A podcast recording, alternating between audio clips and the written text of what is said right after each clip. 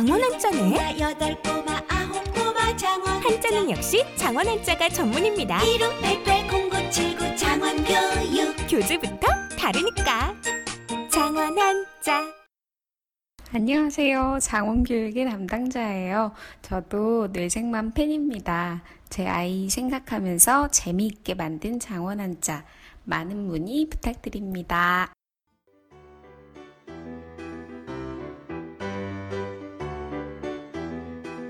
네, 정신과 의사들의 실전 육아 이야기 뇌생맘 클리닉 열 번째 방송입니다. 자, 먼저 청취자분들께 인사드리고 시작하도록 하겠습니다. 네, 안녕하세요. 몇 개월이냐? 아니, 늘 이런 식이네요. 이거. 네. 27개월 유리 아빠 정신건강의학과 전문의 허규영입니다. 규영이가 어제 외박하더니 약간 정신이 없는 것 같아요. 음, 딸에 대해 잊어버린 것 같아요. 예, 안녕하세요. 인우, 준우 두 아들의 아빠인 김지용입니다. 네, 안녕하세요. 소아정신과 전문의 손인정입니다. 예, 그리고 저는 21개월 은호 아빠 오동훈입니다. 자, 저번 주가 추석이었죠. 이제 네. 저희도 명절 맞아서 방송을 한 주 쉬면서 재충전하는 시간을 좀 가졌는데요. 어떻게 뭐 얼굴 보면니까 아닌 것 같긴 한데 재충전이라는 단어가. 더 피곤해져서 지금. 다들 푹 쉬셨을 거라고 믿고 아무튼 이번엔 특히 연휴가 좀 길었는데 각자 어떻게 보냈는지 얘기 좀 해보죠. 이제 늘 저희 육아인들 이야기를 먼저 했었는데 오늘은 순서를 좀 바꿔서 손인정 선생님 얘기부터 좀 들어볼게요. 네. 어, 이번 추석은 대체 공휴일도 이틀이나 생겨가지고 정말 길었었는데요. 아, 이렇게 연휴가 긴 적이 있었나 그런 생각이 들더라고요. 또 인천공항 이용객 기록이 새로 쓰여졌다 할 정도로 예, 어, 많이 이제 여행을 가셨던 음, 것 같고 그런 기사들도 있더라고요. 근데 네네. 또 대부분 병원이 대체 공휴일에는 진료 보시는 분들 편의를 위해서 운영을 좀 하다 보니까 저도 대체 공휴일에는 출근을 했었고요. 아. 어, 대신 이제 남는 휴일은 오랜만에 부모님 댁 내려가서 편히 쉬다 왔어요. 네. 다른 멤버분들은 좀 어떻게 보내셨나요? 뭐 정말 행복하면서도 뭐 힘든 기간이었는데 동훈이도 연락 와가지고 너무 힘들다 막 이러더라고. 무슨 말이에요? 네. 연휴 기간 동안에 저도 꼭 해야 될 일이 있고 저희 뭐 이런 방송들 때문에 와이프도 해야 될 일이 있어가지고 서로 합의 후에 이렇게 3일 동안은 각자 서로 집 밖에 거의 종일 나가서 일을 하자라고 이렇게 합의를 음. 했어요. 그래서 집에 남은 사람이 얘둘 혼자 보기로 하고 근데 이제 얘둘 보는 거에 대해서 좀 익숙해졌다고 생각을 해서 자신 있게 어 그렇게 하자라고 시도를 했는데 그 익숙해졌다는 것 자체가 제 착각이었던 걸 또 깨달았고요. 아, 많이 힘들었어요. 근데 또 명절을 맞이해서 생각해 보니까 저희는 이제 양가 부모님이 다 서울에 계셔서 어디 멀리 가지도 않는데 예전에 저는 어릴 때 집에 차도 없고 그래가지고 고속버스 타고 대구 갔다가 대구를 거쳐서 진주에 갔다가 막 이렇게 다녔던 기억이 나거든요. 근데 애들 둘 데리고 먼 길을 다니셨던 부모님에 대한 존경심이 또 새삼 새록새록 이렇게 샘솟는 기회였던 것 같습니다. 아, 아, 맞아요. 그러게요. 네. 음. 저도 유리 이제 데리고 버스 타고 다니면서 막 울고 이러면은 뭐 어떻게 안 되잖아요. 그러니까요. 진짜 어렸을 때는 어떻게 하셨나 싶더라고요. 맞아요. 그 어쨌든 뭐 다들 공감하실 테지만은 육아하는 것보다 일하는 게 나을 때가 있잖아요. 네. 네. 이제 종일 육아를 해야 되니까 이제 걱정을 많이 했었거든요. 본의 아니게 연휴에 딱 중간, 그러니까 추석 당일에 제가 병원 당직을 섰거든요. 그랬더니 와이프가 시댁에 혼자 두고 정말 그렇게 가면 어쩌냐 하면서 애절한 눈빛으로 쳐다보는데 아, 네. 저는 쉬러 가는 기분으로 좀 길을 떠났었습니다. 아, 이 방송 들으시면 좀 많이 화나시는 거 아닌가요, 형수님? 아, 근데 와이프도 그냥 가서 쉬고 오라고 이렇게 얘기를 했었거든요. 당직비는 없는 당직 아니에요? 스케줄에는 원래 없는 당직? 아니에요. 아. 있어요. 있어요. 자가 당직. 아니, 있어요. 자원한 거 아니에요? 아니에요. 당직표도 다 보내줬다고요. 네, 아, 이분들 그 큰일 날 사람들이네요. 그래도 어쨌든 저희 집에서는 제 동생이 그리고 처가에서는 처제가 유리를 정말 많이 봐줬어요. 이제 뭐 그래서 저희 부부의 동생들이라서 착취당한 부분도 좀 있는 것 같은데 덕분에 영화도 좀 보고 걱정했던 것보다는 좀 수월하게 보냈습니다. 음, 그런 도움이 이제 네. 좀 힘이 되죠. 어, 저도 아이와 함께 보내는 시간이 정말 너무 즐겁고 행복해서 아, 이 순간이 멈췄으면 좋겠다라고 생각을 했었는데 예, 정말 시간이 멈춘 줄 알았습니다. 아, 좀 이런 말씀 드려도 되는지 모르겠는데, 아, 솔직히 연휴가 열흘씩이나 될 필요는 없었던 것 같아요. 저희 이모님의 빈자리가 굉장히 좀 크게 느껴지더라고요. 아, 뭐, 아무튼 농담이고요. 이건, 네. 아무튼 명절 치르랴, 아이 돌보랴 고생하셨을 모든 부모님들께 박수를 보냅니다. 자, 그럼 본격적인 방송 시작해 보도록 하겠습니다. 오늘은 정말 많은 부모님들께서 고민하는 문제인 그것, 바로 아이의 수면 문제에 대해서 이야기를 해 볼 텐데요. 저희가 이전에 한번 예고를 드렸었죠. 수면 특집 방송을 준비할 테니까 사연을 보내주세요. 이렇게 말씀드렸었는데, 어떻게 사연이 좀 왔나요? 네, 생각보다 정말 많은 분들께서 사연을 보내주셨는데요. 어, 저희가 방송 준비를 하는 도중에도 계속 이렇게 사연을 보내주셔서요.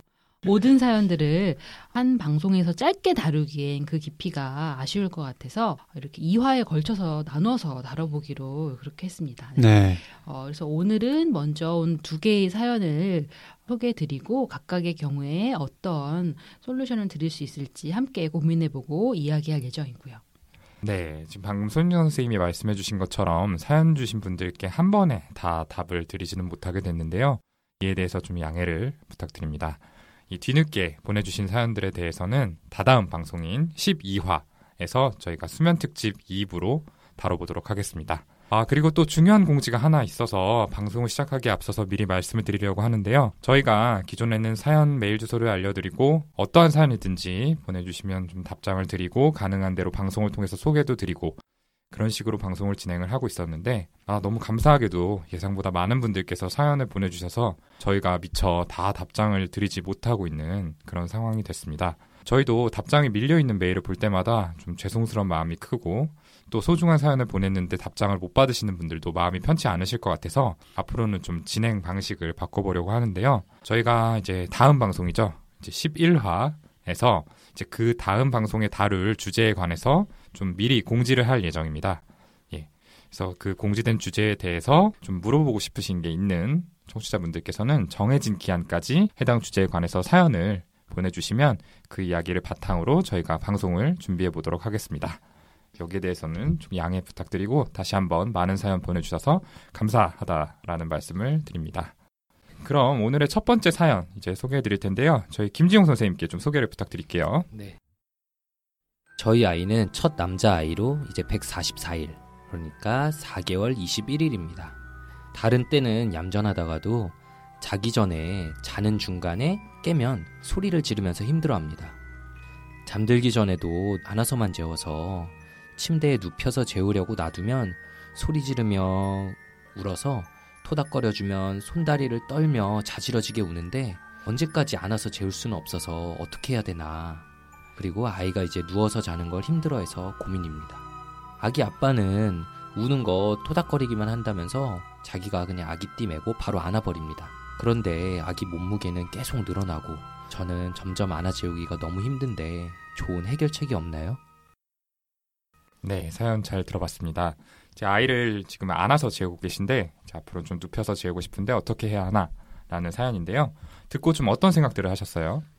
아마 애 키워보신 분이라면 저 고민을 한 번도 안 해보신 부모님은 없을 거라고 생각을 하고요. 저도 아이들이 저 나이 때 진짜 눕혀서 재우려고 온갖 시도를 해봤는데 좀처럼 안 되더라고요. 결국 포기하고 뭐 안아서 재우다가 아 이제 다 잠들었다 싶어서 이렇게 내려놓으면 다들 이제 상상이 가시죠 어떤 상황인지 네. 귀신같이 딱 깨서 음. 막 울고 그러니까요. 네, 아, 그 등 센서라는 말 있잖아요. 네네네.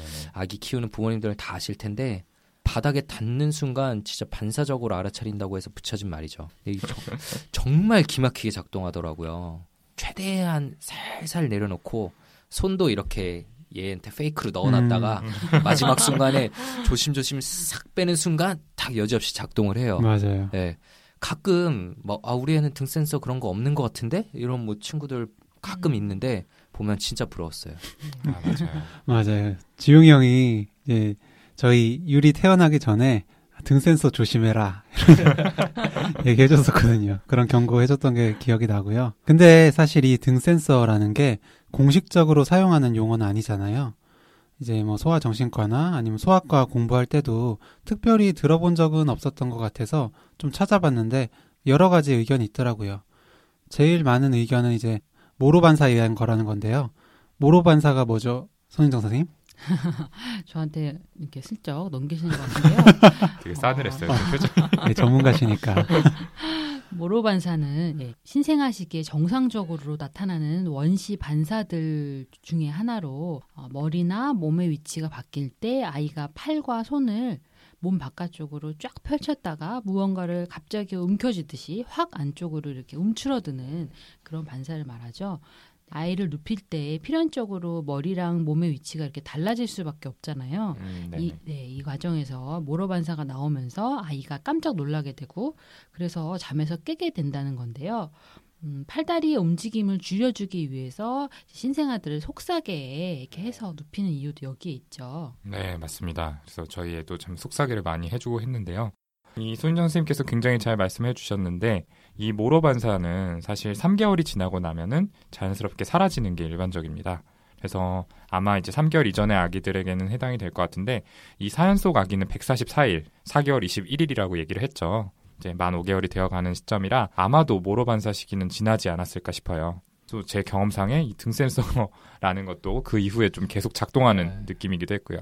네. 그래서 단순히 그냥 엄마한테 안겨 있는 그런 따뜻하고 포근한 느낌이 사라지는 걸 알아채는 거다라는 의견도 있어요. 신생아는 태어난 지 얼마 안 되었기 때문에 엄마 자궁 속과 비슷한 환경에서 편안함을 느낀다고 하는데요. 그런 맥락에서 이제 엄마의 체온을 느낄 수 있도록 그런 밀착된 상태를 더 좋아하는 건 당연하겠죠. 또 안겨 있다 보면은 아무래도 움직임이 제한이 되는데 이것도 좁은 자궁 속에 웅크리고 있는 것과 좀 비슷한 면이 있기도 하고요. 네, 맞아요. 근데 그리고 뭐 또 하나 가능성은 아기가 이미 안겨서 자는데 익숙해져 버린 그런 경우인데요. 흔히들 이제 뭐 손 탄다고 표현을 하죠. 그 잠들기 전에 줄곧 안아서 재웠다고 하시니까 사연 속 아기도 이 경우에 해당하지 않을까 싶어요. 그리고 뭐 이 시기에는 어쩔 수 없는 문제일 것 같기도 하고 이 나이 때는 음, 사실은 이제 뭐 비슷한 문제를 가진 대부분의 아기들이 여기에 또 해당하기도 하겠죠. 아기를 키워본 적 없는 초보 부모님들은 뭐 저도 그랬고요. 아기가 울면 어떻게 다뤄야 할지 감을 잡기가 어렵잖아요. 이게 배가 고픈 건지 뭐 기저귀에 쉬싸서 그런 건지 아니면 잠이 오는 건지 똑같이 다 우니까 결국에는 네. 예, 뭐 때문인지 구분하는 게 쉽지가 않아요. 그러니까 일단 안아주고 안아서 달래다 보면 아기가 진정하고 잠에 들거든요. 그리고 또 아기가 예쁘고 신기하니까 그냥 별 이유 없이도 수시로 안아보죠. 음, 네, 네. 네, 이렇게 안고 있다 보면 또 아기가 잠이 잘 들거든요. 특히 아기 띠하고 뭐 이러고 있으면. 그런데 사실 아기는 신생아 초기부터 수면과 관련된 환경적인 요소들을 이렇게 학습하게 되거든요.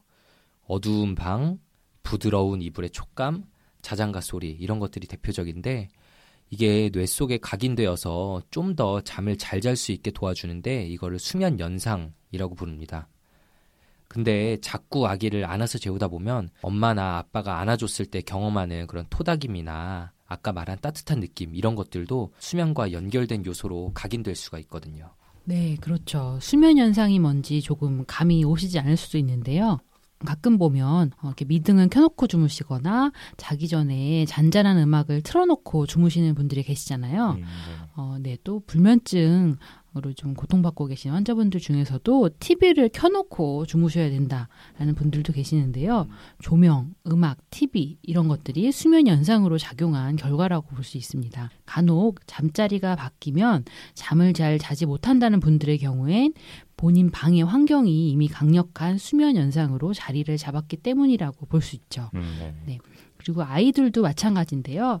특히 아이들은 자다가 깰 때가 많은데 이럴 때 수면 연상이 제공되어야 다시 잠들 수 있는 경우들이 있고 또 엄마 품이 수면 연상인 아기들은 다시 안아주어야만 잠을 자는 거죠. 음. 네. 네, 그리고 어떤 아기들의 경우에는 감각이 예민해서 잘 때 자세가 조금만 불편하거나 몸의 감각이 조금만 불편해도 잠에 들지 못할 정도로 각성이 되는 경우가 있어요. 네, 경험을 해보셨을 텐데 어, 우리의 근육 그리고 관절, 건, 인대 이런 것들에는 어, 신체에 대해서 무의식적인 인지를 하도록 하는 고유 수용성 감각계 proprioception이라고 하는 그런 체계가 있는데요. 이 고유 수용성 감각계는 뇌가 각성 상태를 조절하도록 돕는데 아주 중요한 역할을 한다고 해요. 그냥 우리가 어, 어떤 일을 하느라고 좀 조급하고 불안해질 때 일어나서 스트레칭을 하고 나면 좀 릴렉스가 되는 경험을 다 하시잖아요. 네. 네, 이것도 이런 원리라고 볼 수 있습니다. 고유 수용성 감각의 입력은 다른 감각에 과민 반응을 하는 걸 이제 줄여줄 수가 있는데요. 그래서 아이가 잠자리에 들기 전에 관절을 부드럽게 압박해주고 마사지를 해주는 것이 감각이 예민한 아이들에게 도움이 되고요. 또 어느 정도 이렇게 무게감이 있는 이불을 덮는 것도 큰 도움이 된다고 해요. 음. 예, 또 다른 방법으로는 몸이 이렇게 기댈 수 있는 큰 베개 사이에 눕히는 것도 어, 어떤 좀 압력을 줄 수 있는 방법이어서 예, 도움이 될 수 있다고 합니다. 음, 네. 네, 이불 덮는 거하고 베개 사이 눕히는 거는 저도 그냥 학- 스스로 학습해서 이렇게 하고 있었는데 이렇게 하니까 잘 자더라 이러고 네. 마사지 해주는 거는 생각을 못 하고 있습니다. 네, 저도요. 음, 네, 말씀하신 대로 혹시 감각이 예민해서 잘 깨는 건 아닌지 여기에 대해서 좀 점검이 필요할 것 같네요.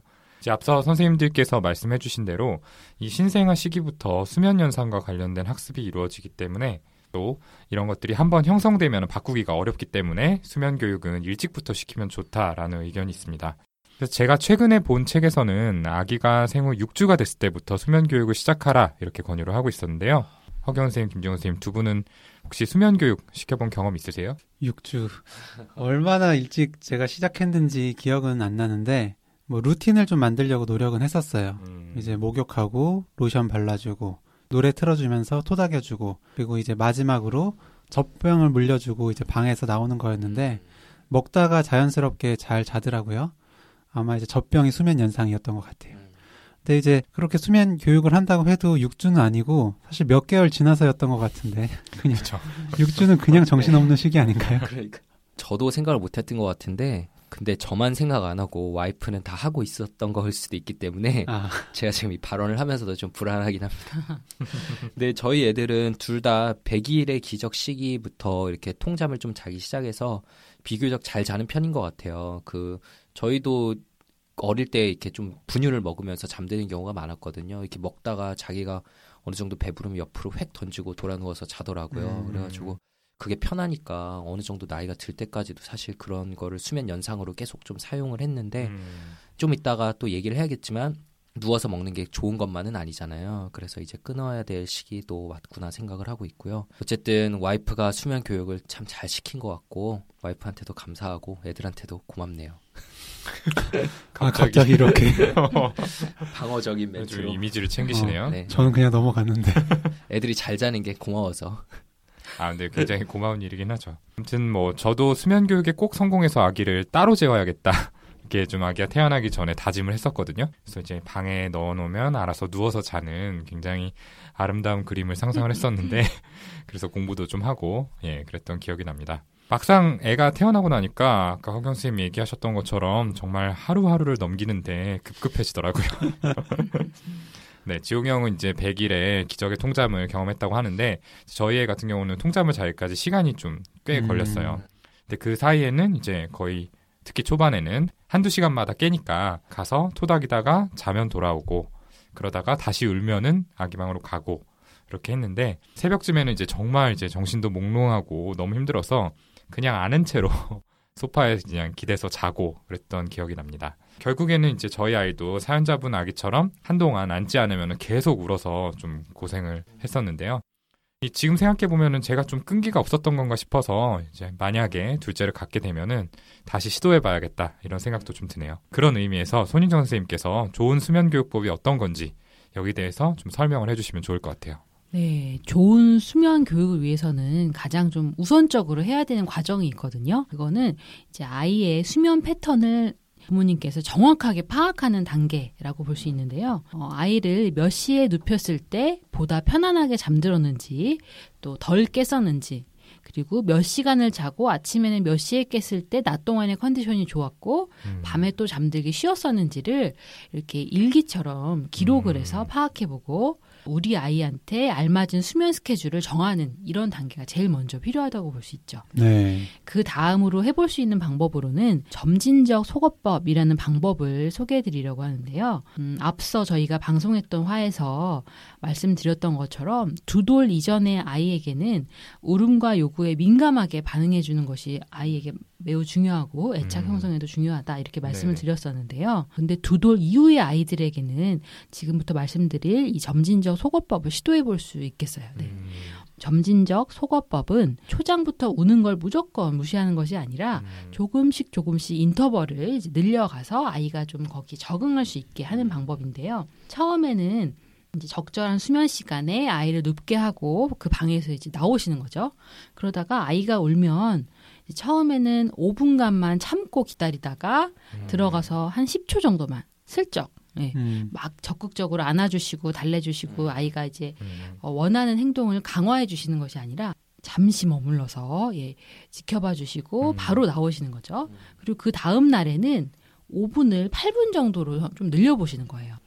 그리고 그 다음 날에는 11분 정도. 또 그 다음 날에는 뭐 14분으로 이렇게 조금 조금씩 늘려서 음. 아이가 울다가 혼자 잠드는 것에 적응할 수 있도록 시간을 음. 충분히 주어서 이렇게 조건화 과정을 거치게 되는 거죠. 근데 그렇다고 두 돌 이후에 모든 아이들에게 성공할 수 있는 방법은 또 아니어서 음. 얼마간 시도를 좀 해봐도 소용이 없으면 우리 아이한테는 걔는 무조건 밀어붙여서는 안 되고 좀 다른 방법을 찾아야겠구나 이렇게 생각을 하셔야겠죠. 네. extinction이라고 하는 이 소거는 행동 뒤에 이제 뒤따르는 강화를 차단함으로써 행동에 변화를 주는 방법이죠. 이 소거의 방법을 아이들의 수면 습관에도 적용해 볼 수 있겠네요. 그런데 아직 수면 습관이 형성되지 않은 아기와 또 사연 속 아기처럼 안겨서 자는 것에 이미 익숙해져 버린 경우는 좀 다를 것 같은데 이미 형성된 수면 습관도 바꿀 수가 있는 거죠? 네, 한번 형성되면 바뀌는 게 쉬운 일은 아니지만 노력을 기울이고 점차로 해나간다면 바꿀 수가 있죠. 아, 네. 그런데 사실 아이가 우는데도 그걸 막 계속 지켜보고 있는 게 쉬운 일은 아니잖아요. 아까 손인현 선생님 5분, 뭐 8분, 11분 얘기할 때도 아, 네. 나는 과연 그렇게 할 수 있을까 이 생각이 막 들었는데 얼마 전에 저희가 방송에서 다뤘던 이야기 중에 남편이 아이를 방 안에 두고 혼자 잠들도록 하는데 그걸 보는 게 너무 힘들다라는 어머니 사연이 있었죠. 눕혀놨는데 이제 울고 있으면 마음이 아프기도 하고 뭐래도 막 진정이 안 될 것 같으니까 그냥 얼른 달래주자 싶어서 다시 바로 안게 되는 게 부모 마음인 것 같거든요. 만약 근데 정말 보기가 안쓰럽다면 잠깐 안아서 달래주시는 것까지는 괜찮은데 아기가 진정이 되면 완전히 잠들기 전에 또 내려놓아야 한다는 게 중요한 내용인 것 같아요. 네. 여기서 필요한 게 또 부모의 끈기고요. 아까도 말씀드렸지만 한 번 잡히면 바꾸기 쉽지 않은 게 이제 수면 습관인 만큼 몇 번이든 반복해서라도 고친다는 각오를 좀 단단히 하시고 흐지부지 되지 않도록 강하게 밀어붙여야 될 필요는 있는 것 같습니다. 네, 이렇게 좀 수면 교육에 대해서 설명을 해주셨는데요. 이제 아까 말씀하신 내용 중에 이제 두 돌 이후에는 이런 방법을 적용해 볼 수 있다 이렇게 얘기를 해주셨잖아요. 근데 이제 사연 보내주신 이 어머님의 아이는 좀 아까 사연 속에도 나왔지만 이제 4개월이 조금 넘었다라고 말씀을 하셨는데 그럼 이렇게 좀 어린 나이에 한번 수면 습관이 형성이 된 경우 이걸 바꾸기 위해서는 좀 어떻게 해야 될까요? 일단 그냥 네. 뭐 좀 참아야 되는 건지, 음. 네, 네, 그리고 사실 지금 사연을 보내주신 그 어머님의 아이는 4개월 조금 음, 네네, 넘은 상태라서 방금 말씀드린 그런 어- 속어의 방법 이런 것들을 쓰기에는 어, 아이한테 좀 무리일 수가 있죠. 아이가 또 음. 어리기도 하고요. 네, 예. 그렇죠. 네, 그래서 두 돌 이전의 아이들한테는 그 이전 화에서 말씀드렸던 것처럼 어떤 울음이나 요구에 음. 좀 즉각적이고 민감하게 반응을 해주시는 것이 어, 아이의 어떤 그 감정 조절 능력이라든지 또 엄마와의 애착이라든지 이런 것들에 있어서 더 중요하다고 볼 수 있기 때문에 예, 음, 어, 우선은 이렇게 자다 깨서 울고 할 때는 적극적으로 달래주시고 하는 과정을 두 돌 이전에는 하시되 음, 조금 더 부가적으로 도움되실 수 있는 방법들은 혹시 감각이 좀 예민해서 그런 건 아닌지를 좀 음. 살펴보신 다음에 음, 어떤 이제 관절 또 근육 이런 마사지라든지 네, 음. 다른 여러 가지 이제 편안하게 해줄 수 있는 음. 예, 방법들을 같이 해보시면 좋을 것 같다는 생각이 들었습니다. 음, 그러니까 속어법은 아니지만 일단 눕혀놓은 상태에서 뭐 마사지를 해준다든지 조금 아이를 편안하게 해줄 수 있는 방법을 찾아보라는 그런 말씀이시죠? 네, 그렇죠. 네. 음, 네네. 네.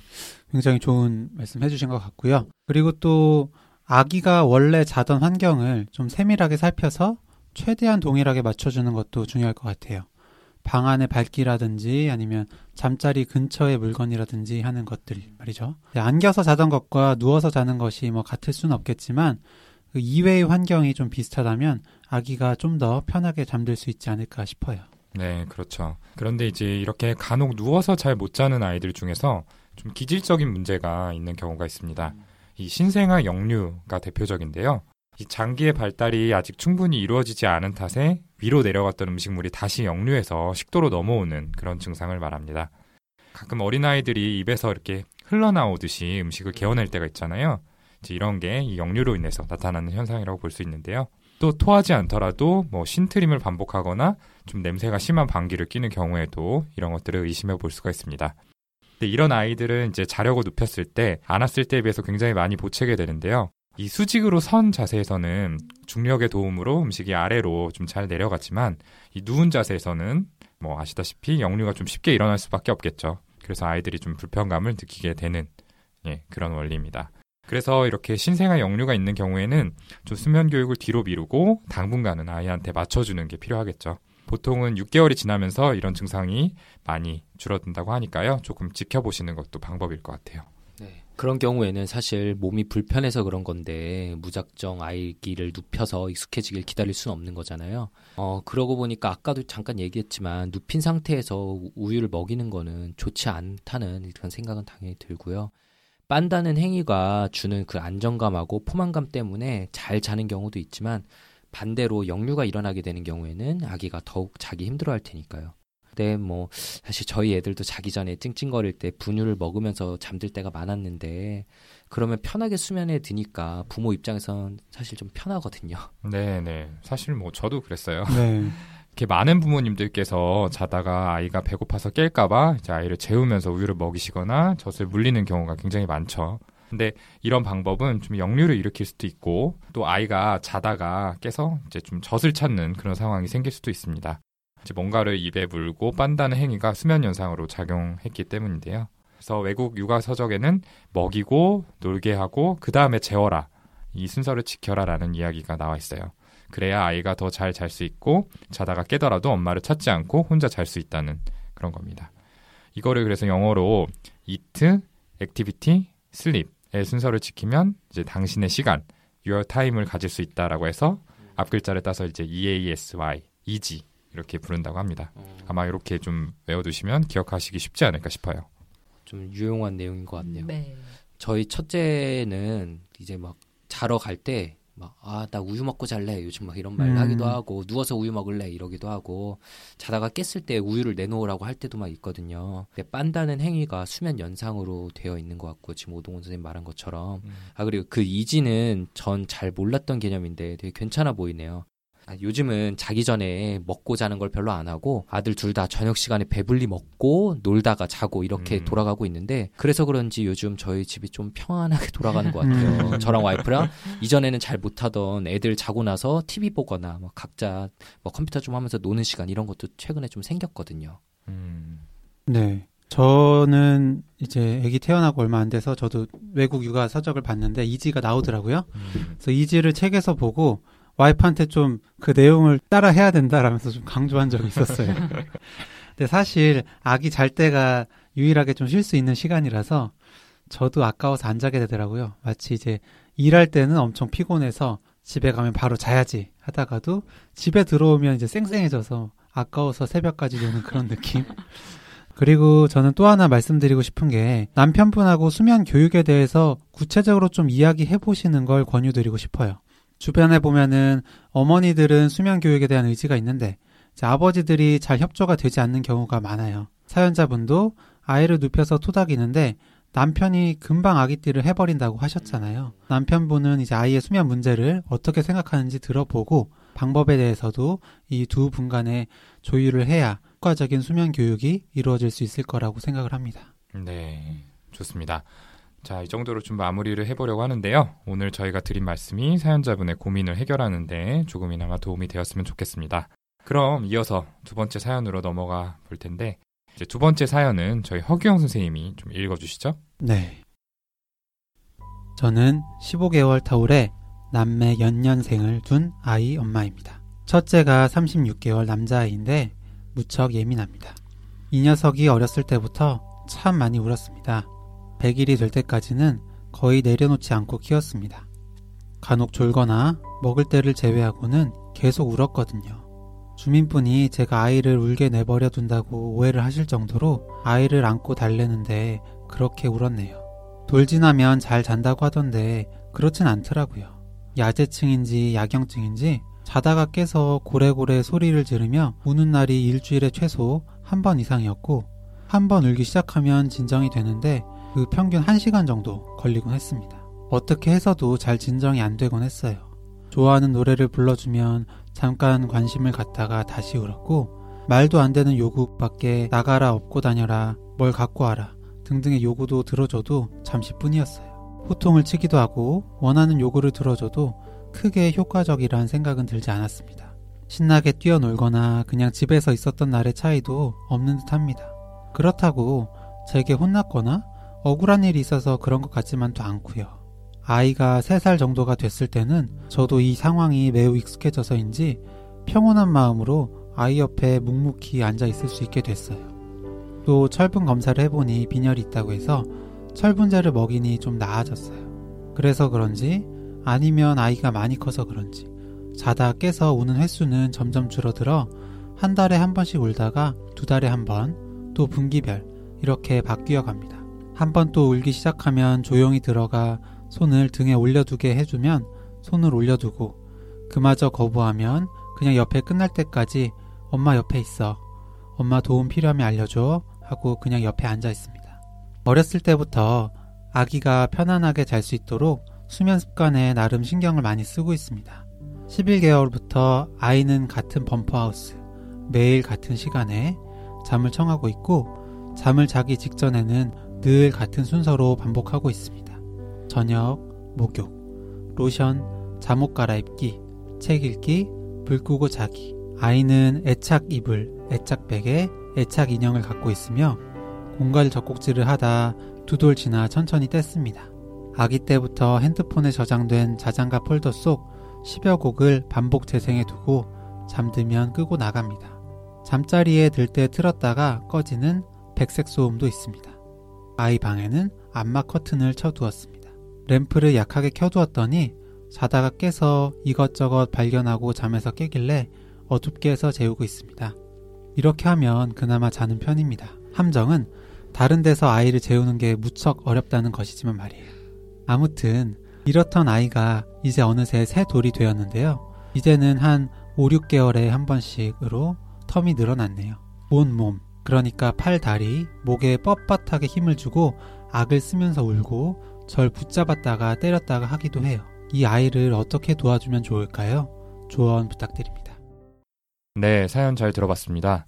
사실 사연을 굉장히 상세하게 적어서 보내주셨는데 저희가 좀 시간 관계상 압축을 한 부분이 있습니다. 일단은 어머님께서 고생을 참 많이 하셨다 이런 생각이 드는데요. 저희 다른 선생님들께서는 좀 어떻게 들으셨어요? 네, 저도 어머님이 인내심이 진짜 강하신 분이다 이런 생각이 들었고요. 네. 보통 저 정도면 어머님들께서 많이 지치시거든요. 그죠. 네, 아이를 재우기 위해서 노력을 참 많이 하셨고 사실 매주 한 번씩 그런 이벤트가 있을 때는 얼마나 힘드셨을까. 지금은 좀 아이가 커서 이게 음. 인터벌이 늘어났지만 예, 어, 들으면서 진짜 정말 네, 대단하다 이런 네. 생각 들었습니다. 어, 저도 정말 노력 엄청 하셨다는 인상을 받았고요. 대단하세요. 네. 네. 잠자기 전에 항상 같은 순서로 저녁, 목욕, 로션, 잠옷, 책 막 이런 일들을 반복하고 계신다고 하셨는데 이걸 수면 의식, 영어로는 bedtime routine이라고 부르거든요. 자기 전 정해진 시간에 똑같은 행동을 매일 습관처럼 반복하는 건데요. 이런 습관적인 행동이 시작되면 졸린 느낌이 들면서 짜증 없이 잠자리에 들 수가 있게 되는 거죠. 앞 사연에서 저희가 수면 연상이라는 개념을 설명드렸는데 이런 단계적인 행동 전체가 수면과 연결된 하나의 표상으로 아이에게 이제 각인이 되는 겁니다. 네. 그런 행동 말고도 다른 환경적인 부분들도 수면 연상으로 잘 이용하고 계신 것 같아요. 매일 같은 음악과 백색 소음을 틀어주신다는 것도 그렇고, 항상 방을 어둡게 유지해 주시는 것도 그렇고요. 또 애착 대상물을 마련해 주신 것도 좋은 시도로 보이네요. 네, 맞습니다. 또 이제 사연 속에서 말씀해주신 내용 중에서 낮잠하고 밤잠을 거의 이제 정확한 시간에 자게 하려고 한다라는 얘기도 있었는데 저희가 앞 사연에 손정 선생님이 이제 수면 교육에 대해서 말씀하시면서 아이가 졸려하는 시간을 파악하고 규칙적으로 그것을 맞춰줘라 이런 내용이 있었죠. 그런 부분도 굉장히 잘 지켜주시고 계신 그러니까요. 것 같아요. 예. 어떻게 보면 사실 이 사연대로만 하는 것도 진짜 쉽지가 않은데. 그죠, 그죠. 그러니까 이런 네. 과정이 있었기 때문에 그나마 아이가 이전보다 좀 잘 잘수 네. 있게 된 거 아닌가. 전적으로 좀 어머님의 노력 덕분이 아닌가라는 생각이 듭니다. 네.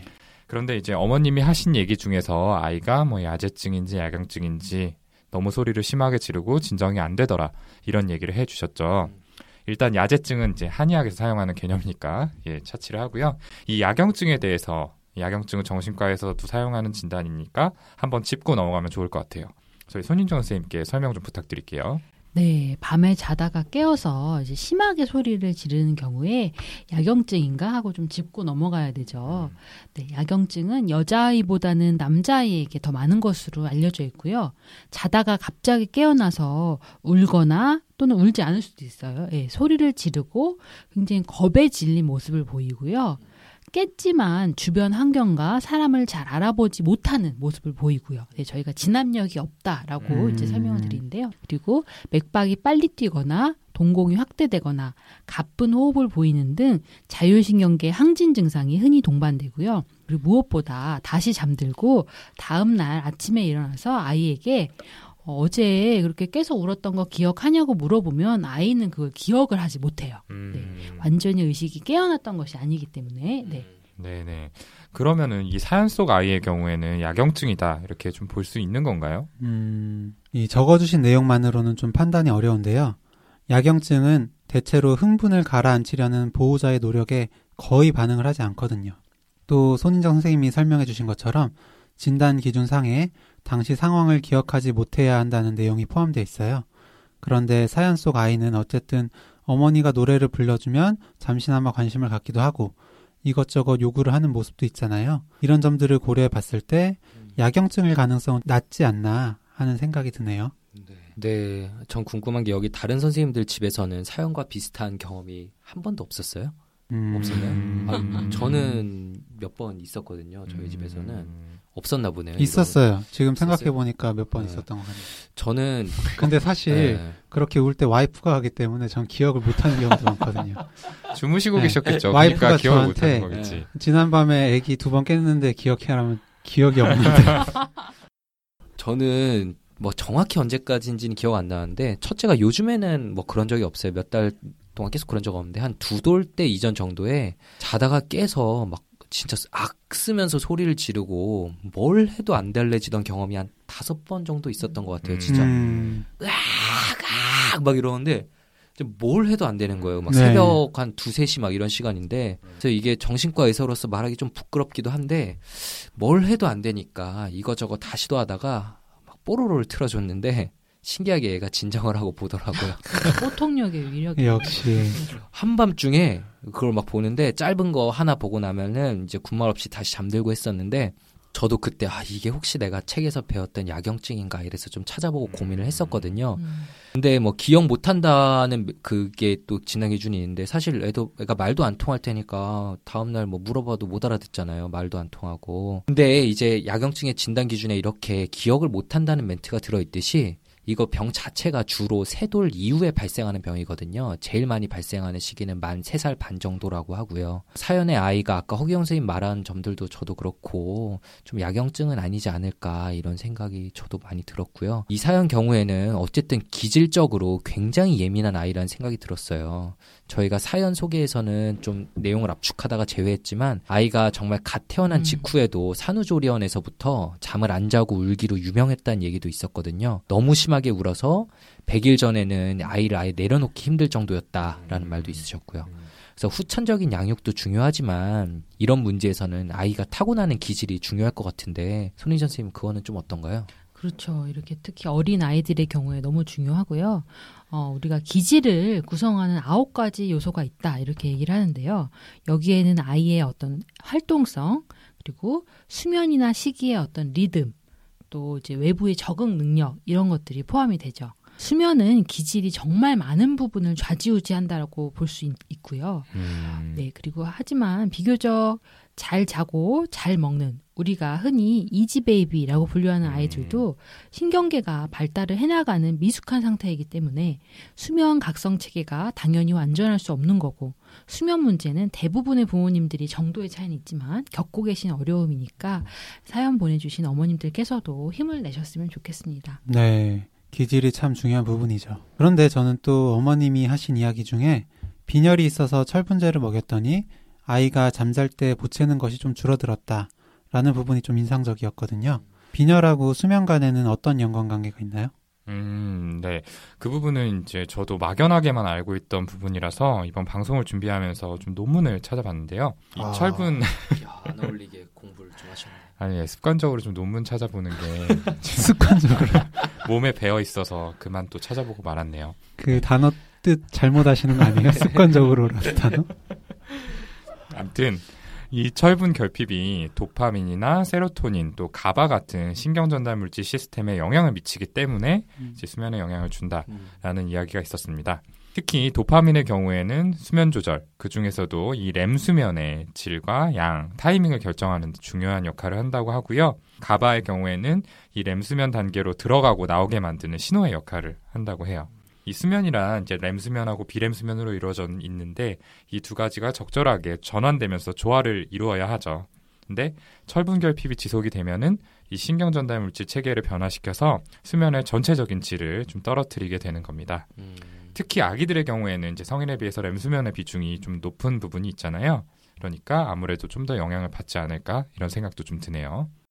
사연자분께서 궁금해 하신 건 아이를 어떻게 도와줄 수 있느냐이니까 이제는 그 부분에 대해서 좀 얘기를 나눠보도록 하겠습니다. 자, 어떤 방법이 좀 있을까요? 네, 제일 중요한 것은 규칙적이고 충분한 수면이에요. 어, 해결책이 너무 당연하고 기본적이죠. 네. 아이가 야경증인지 아닌지 저희가 사연의 내용만 가지고는 확실히 좀 판단할 수는 없지만 수면 부족이 야경증을 악화시킬 수 있는 요인으로 알려져 있으니까 충분한 수면 시간을 가질 수 있도록 해보는 것이 필요할 것 같고요. 아이 수면 일지를 써보고 평소보다 잠이 줄어들어 부족하지는 않았는지 알아보는 것도 이제 도움이 될 수 있을 것 같습니다. 그리고 아이가 나이가 들었는데도 증상이 너무나도 심하고 가족들에게도 큰 고통인 경우에는 약물 치료를 좀 드물게 고려하기도 하는데 어, 보통의 경우에는 야경증이 나이가 들면서 자연히 없어지거든요. 예.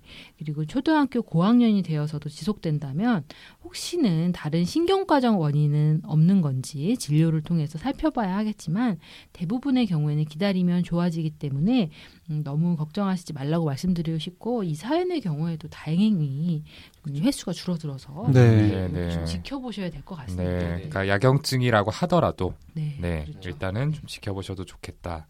네, 라는 얘기죠. 뭐 지금 인정이 말한 것처럼 야경증 경우 나이가 들면서 대부분 없어지는 게 특징이고요. 뭐 사연 아이분도 이제 5, 6개월에 한 번 정도라고 하니까 너무 걱정 마시고 지켜보셔도 좋겠다는 생각이 들어요. 실제로 제 아이여도 그냥 지켜볼 것 같고요. 사연 주신 어머님께서는 이미 너무 많은 충분한 노력을 하셔서 다른 집에 태어났으면 훨씬 더 잠을 못 잤을 아이가 이 집에서 태어나서 다행히 안정적인 수면을 취하고 있는 거라고 저는 생각을 하고요.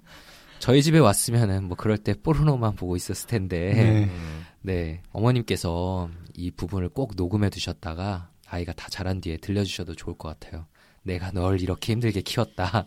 이런 증거물로, 네, 음. 나중에 아이가 좀 음, 더 아이 자라서 막 아이 키우면서 좀 힘들어하고 이럴 때, 음. 아, 너는 그 정도가 아니었어. 라면서 보여주시면 좋지 않을까. 그 동훈이가 아까 렘 수면에 대해서 이야기를 좀 해줬잖아요. 어린 아이들한테는 좀 흔하지 않지만 렘 수면 행동 장애나 이제 뭐 수면 마비 같은 것도 잠깐 생각을 하긴 했었거든요. 음, 음. 이제 꿈에서 꾸는 행동을 실제로 하게 되는 건데 아이가 격렬한 내용의 꿈을 꾸면 이제 사연에서 나온 아이처럼 좀 보일 수 있을 것 같기도 해서요. 음, 이런 렘 수면 행동 장애 같은 경우라도 성인이라면은 약을 써보겠지만 또 아이기도 하고 또 점차 텀이 길어지는 중이라서 이 경우라도 그냥 음. 지켜보셔도 될 것 같다라는 생각이 듭니다. 그 꼭 말씀드리고 싶은 거는 잠자는 중에 행동으로 인해서 뭐 침대에서 떨어진다든지 어디가 다친다든지 요런 걸 막는 게 중요한 것 같거든요. 음, 2차적인 네네. 사고만 예방할 수 있게 주위에 위험한 물건 치우고 이제 쿠션 같은 걸로 이제 자는 공간 안전하게 해주시면 그 정도로 충분하실 것 같습니다. 네, 또 이런 경우는 정말 안전이 많이 중요하죠.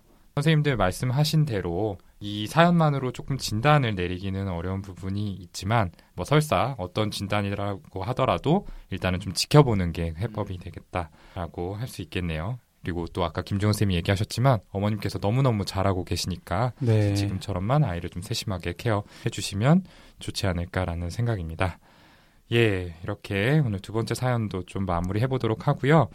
오늘 많은 분들께서 궁금해 하실 수 있는 주제에 대해서 저희가 이야기 나눌 수 있도록 소중한 사연 보내주신 두 분께 다시 한번 감사를 드립니다. 앞서 저희가 말씀드렸던 것처럼 수면에 대한 문제는 조만간 2부를 통해서 나머지 보내주신 사연들을 다룰 예정이니까요. 거기에도 많은 관심을 부탁드립니다. 그럼 열 번째 방송 여기서 마치고 저희는 다음 시간에 더 유익하고 의미 있는 이야기를 준비해서 다시 찾아뵙도록 하겠습니다. 감사합니다. 감사합니다. 감사합니다.